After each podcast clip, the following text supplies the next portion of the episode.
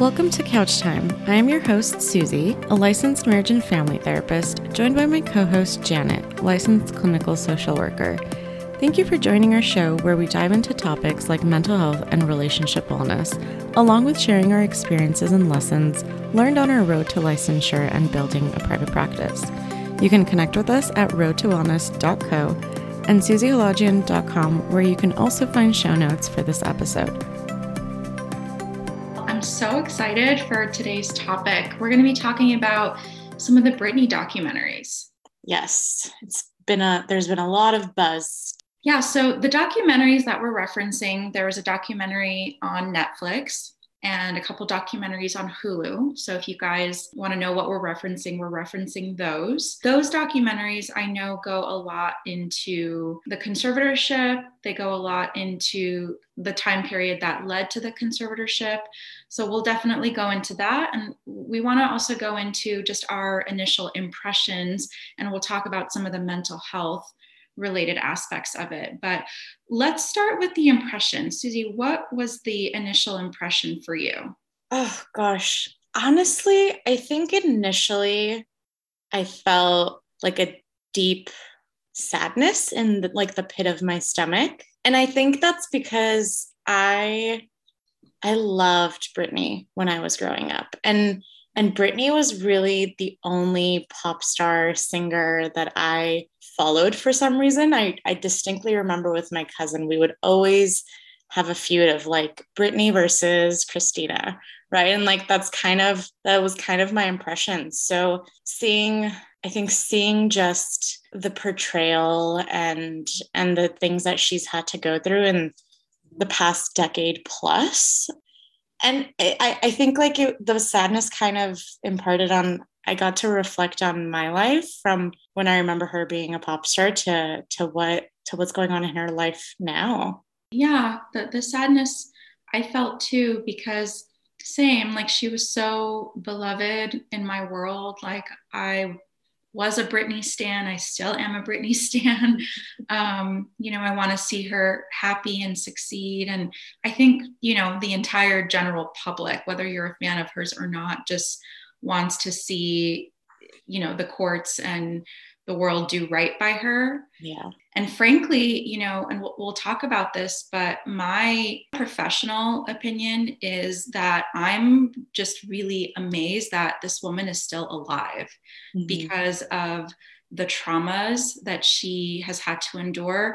Now, we'll give a disclaimer we do not know anything about her mental health. We don't treat her we don't have access to any of her mental health records. So we are just going based upon what's kind of out there in the media. But the reason why I say this is because she's clearly struggling with some mental health issues. We just don't know what. But if you look at some of the documentaries, I mean, they've talked about how, first of all, she's had no personal space you know we looked at the the images of like the paparazzi just kind of encroaching her all the time and that's clearly very anxiety provoking. The other piece is, you know, with the conservatorship, a, a big loss of freedom, you know, in, in her life as an adult woman. There was a lot of control in her life. Again, we don't know to the extent of it fully, but a loss of freedom and a lot of control. Also, too, I mean, she's had people kind of threaten her, you know, like if you don't work,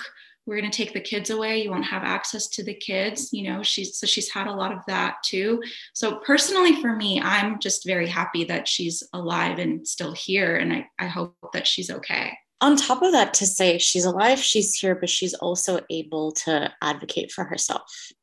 You know yeah. janet like you said of course we don't know her underlying conditions and what her day-to-day life really looks like interpersonally but to be able to almost step away from that loss of autonomy and that isolation and those threats and abuse to be able to say, This is what's going on. This is what I need. I need people to hear me. You know, in one of the documentaries, they had little clips about her court testimony, and she she talked about what she was experiencing. Now, I've heard that testimony a couple times in the in the documentary. I mean, she sounded very clear, very coherent. in the court system though you know if you heard the the audio raw there was a lot of information there was a lot of information coming in so fast her speech was so rapid so again, we want to look at that because it could just be that she was very anxious about advocating for herself. So her speech was very rapid. It could be that she had some other underlying mental health diagnosis or other condition going on. But you're right. I mean, she has sort of stayed quiet for the past 13, 14 years that she's been under this conservatorship. So it is amazing to see that she really opened up to herself and what her needs are at this time to speak on amazing, I think one of, and maybe this answers that previous question too about my initial reaction. I'm a little amazed at how quickly everyone has gotten together and become very vocal about you know like the free britney movement and, and advocating and the amount of documentaries that have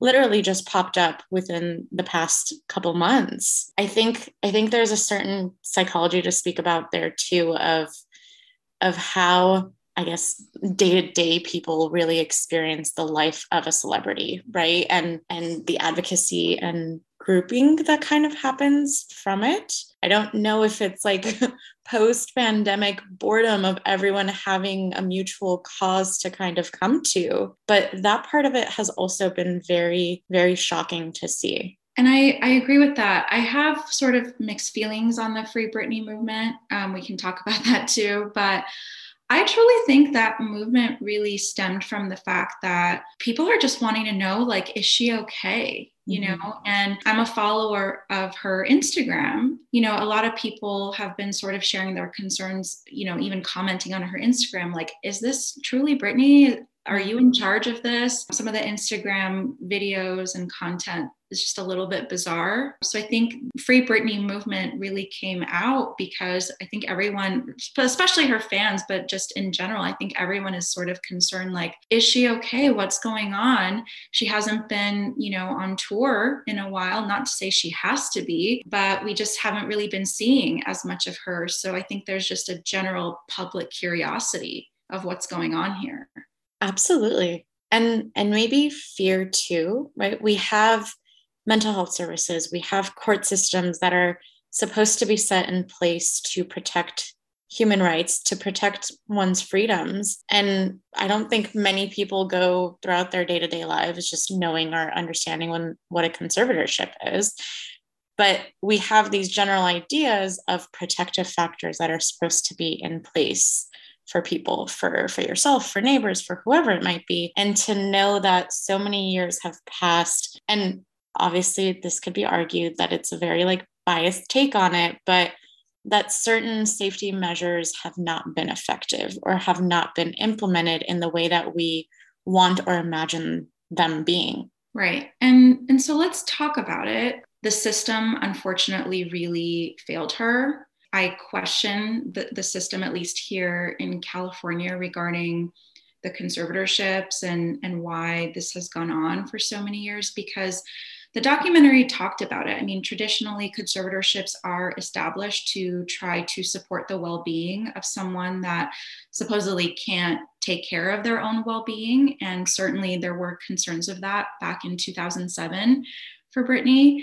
It's just, it, it kind of made me wonder like, there were a lot of hypocrisies here because she went on tour. She had a very successful run. She was so busy. She earned so much money. You know, she was on shows like The X Factor and How I Met Your Mother. Like she she was working. So for me, I too question like I don't know her diagnosis, but why why was this in place for so many years? Because my thought was the conservatorship or the people in that camp should have supported her in empowering herself so that eventually she wouldn't need this conservatorship anymore. Why did it go on for so long? I don't know. Is she empowered at this point? Mm-hmm. well so does that bring the question of where does the line get crossed from support and enabling? Right Right. And not not to say that that's kind of where it was headed with Britney because there do, does seem to have been a lot of control aspects too. Mm-hmm. But is there a very fine line of supporting someone through something versus enabling them to stay stuck, stuck in a cycle. Yeah. And certainly these documentaries essentially had that message that this conservatorship was not in the well-being of Britney that it was sort of this moneymaker for all participants involved. I mean, that's at least what I got out of it. Mm-hmm. And I agree with you. I mean, again, I, I, can't I can't be the expert on identifying if she's going to need this long term or not. But my hope is that this can be an opportunity for her to at least hopefully for the team for this movement to support her in empowering herself to see if whether this conservatorship is needed long term or not and to i think have more parameters on who gets access right, right. in and I think the case of Britney and and maybe where there are such financial and monetary gains to be had, maybe the best decision would have been a neutral third party. Yeah, and you know, I was shocked by that because both documentaries were very clear that Britney appeared to, in the court systems, like ask that her father not be the conservator mm-hmm. of, I think, both the financial estate, but also of the person of her. And I just don't know why that wasn't honored. I mean, I know traditionally, like it for conservatorships, it usually is the family members because family members typically have the best interest and well-being for the conservatee. But if she was so adamant that, you know, I don't want my father, I don't want my father, I truly don't understand why the courts couldn't really hear her out on that or mm-hmm. really honor that for her to find a more neutral party. Right that was equally as confusing as some of the aspects that were included under what was decided by the conservator in in the whole process of her conservatorship so i think and and i think this is where the confusion and the hypocrisy kind of shines a little bit because you know you're you're seemingly introducing someone who isn't able to safely and healthily take care of themselves but then who goes on months and months of tour and mm-hmm. is able to work hard freaking hours. And then on the other hand, you know, of course, there are some decisions that would be made, such as, you know, safety, drug use, all these things. But then there are aspects that we keep hearing in the recordings and the recounts of people that just don't make sense. So I don't think the answer is ever clear of like, oh, it's all bad or it's all unnecessary.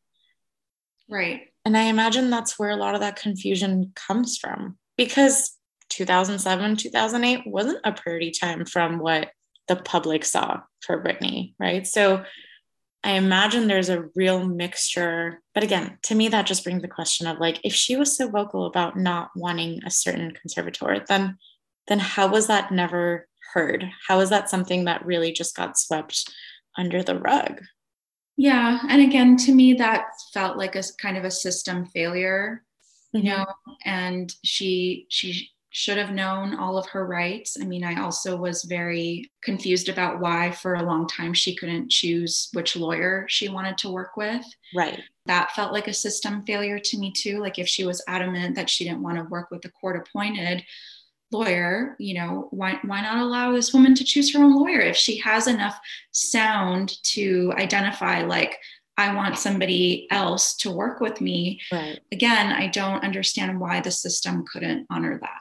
Right. And and that's that's exactly kind of where i'm at is you'll allow her to go do a one two three hour show mm-hmm. but when she lets you know that she wants a new lawyer then then all of a sudden that word means nothing. And that's where putting myself in her shoes, if I were ever in her shoes, the loss of control, the loss of personal agency would absolutely disempower me to my core. And I, I wonder if that's, if we're talking about the mental health component of that's why perhaps she just went along with it for 13, 14 years, however long it was, because she was getting messages from everyone from her team from her mm-hmm. family from the court system nope you have to do it this way you have to do it that way that that loss of freedom that loss of personal agency self-determination that we talk in our sessions about that would really hurt me to my core and i think i would probably be in the same position that I I don't know if I would have anything in me to fight that at that time. I hear you. And then to amplify that with the threats of losing her family, losing her children, losing the limited control she had on, on certain things was always a threat looming over her head. Right. And and to me that just feels very gaslighty. Very manipulative. Very manipulative. And again, when we're talking about the loss of freedom, the loss of personal agency, in that testimony that was made public, she talked about how she wasn't allowed to have more children. She was forced to keep an IUD mm-hmm. in her body. That sounds to me like a systemic failure because I understand she's under this conservatorship. Why is it okay to tell this woman what she can and cannot do with her body if she can and cannot have children? I mean, that sounds like a complete systemic failure to me. I, I don't really even think there's a way to to justify an explanation for that that would come close to making sense. I think for me, what also felt like a huge systemic failure was the fact that all of her follow up visits to make sure that things are smooth and running were scheduled. And I understand logistically, for the most part, they probably have to be in order to make things work. Mm-hmm. But with all the concerns that throughout the years there have been little pockets that she has tried to voice her concerns, mm-hmm. you would imagine that there would be, like I said earlier, like just more safety measures to get ahead of that.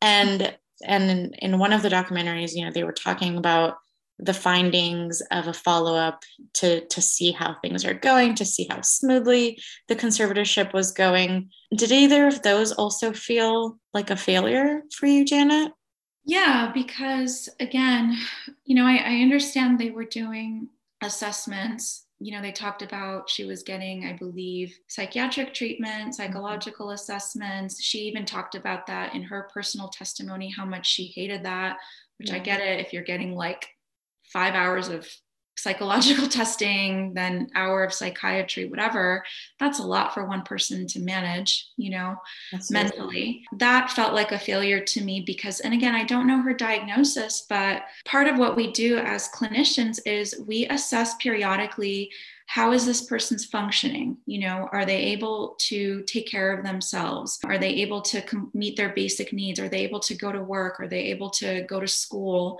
you know that's part of what we do in our sessions aside from talking about the issues. Part of our work is helping to empower support help our clients reach their goals right? And so where was that here? Were any of these people working with her helping to support, empower her, or are we just enabling her to continue in this conservatorship?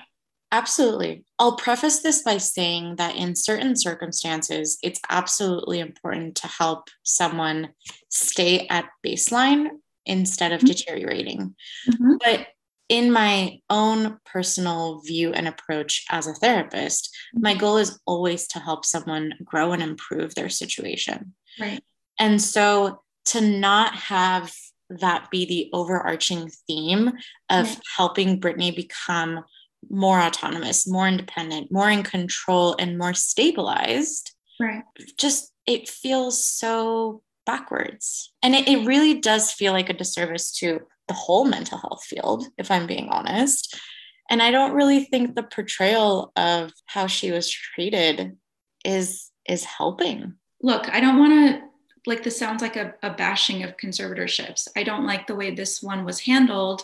However, conservatorships are here for a reason. Perhaps we mm-hmm. need to look at look at systemically if conservatorship laws are appropriate, let's say at least in California.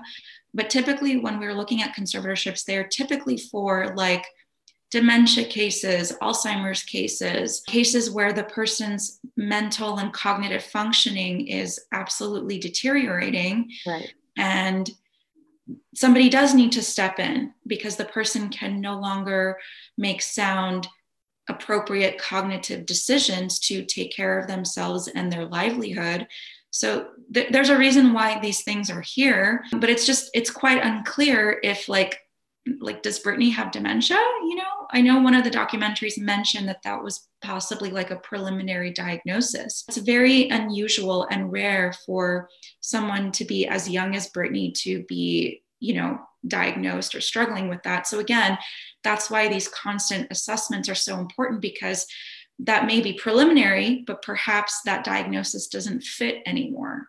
And, and we need to see what's happening. Right. And I and again, if that was the case, then you would also expect to be seen throughout her actions or the actions of the conservatorship.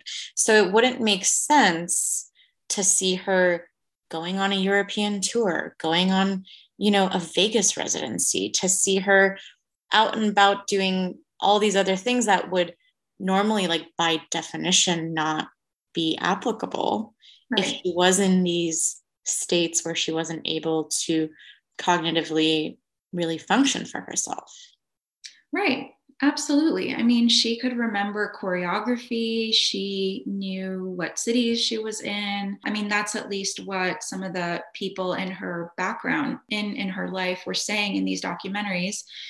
And it, it again, it just something about this doesn't add up. And I think that's what a lot of the Free Britney movement, a lot of her fans have been saying for a long time. And I, I wanted to also talk about this was more so, I believe, in the Hulu documentary. They were talking about her privacy a lot and her, like uh, somebody from her, I guess, the security team came out. And this one absolutely infuriated me, where she couldn't always have access to her phone. When she did have access to her phone, all of her conversations were monitored her phone calls, her text messages, things like that. She couldn't like step outside without security following her, you know? That felt like like that felt sinister to me, like a true absolute invasion of her personal privacy, her personal conversations. No, it's it's more managing than it is taking care of someone. Right. Like again, the question is how was that in support of her well-being? Like was she right. saying she was suicidal and going to harm herself and that's why we needed to monitor that? Okay, in that situation, all right, maybe I can get with it. But if that wasn't the case, what was the purpose of monitoring her in that way? Right. So, Janet, like you've said, conservatorships obviously are in place for a reason.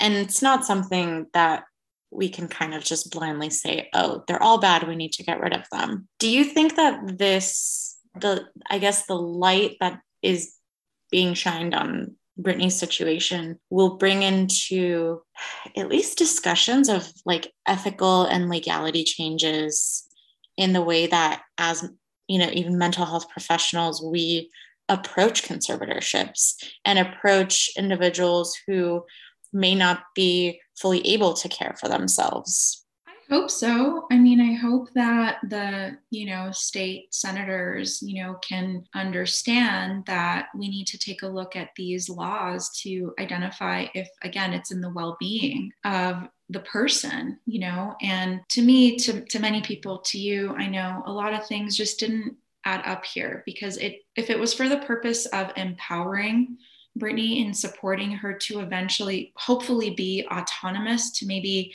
not the same degree where she was before but to a different degree that would be a different story but mm-hmm. as mental health practitioners you know we are not able to tell someone right like whether they can have a baby or not you know we support individuals in coming to their own self-determination. And again i know every case is different but i i fully feel that she should have a little more rights you know towards herself and towards her body. I completely agree with you there. To shift focus really quickly yeah. i hear a lot about i think shame and judgments of people after watching the documentary about people in her circle, maybe at least ones that have come out to speak up about Britney's situation afterwards, in saying, well, if things felt wrong or if things felt weird, what kind of causes people not to do anything about it, not to step up? And of course, we've we've talked about threats of like loss of job, loss of security, reputations being damaged. did any of that stand out for you? And I and I I think it did for me while I was hearing you know, I think it was wardrobe and her previous uh, personal assistant speaking. And there were moments where I was like, oh, like if I was in this position and I was witnessing a weird control manipulative moment between Britney and, and her conservators, conservators, the security. I know there was a lot of that conversation. It really made me wonder what would I do about it? right? And i think like everyone wants to say well i would speak up and i would step in and i would do something about it but it's so easy to say that in hindsight or when you're not involved. So i'm wondering if there's also a way that we and i know i know we do in mental health and we look at it right of of when it feels safe and not safe to speak up and and say something. Right. Well here's here's my thought on this because i I agree. I think the the wardrobe stylist who was with her, I believe, during like the tour and the Vegas residency, mm-hmm. sounded like she had quite a bit of guilt. Um, but it's like when I put myself in her position, who would I even report to? You know, because all of the people above in this conservatorship were, I guess, dare I say it, enabling it you know, and saying involved at least. Yeah, for saying like this is what we have to do, this is fine. They were also gaslighting a lot of the staff because they were all saying, and I remember this with the security person that came out that he would question things a lot. He would say like why are we doing this? Why are we tapping into her phone? You know this this feels weird. He would say that and they would the people above would gaslight. They would say like well this is for her well-being. This is for britney's safety you know?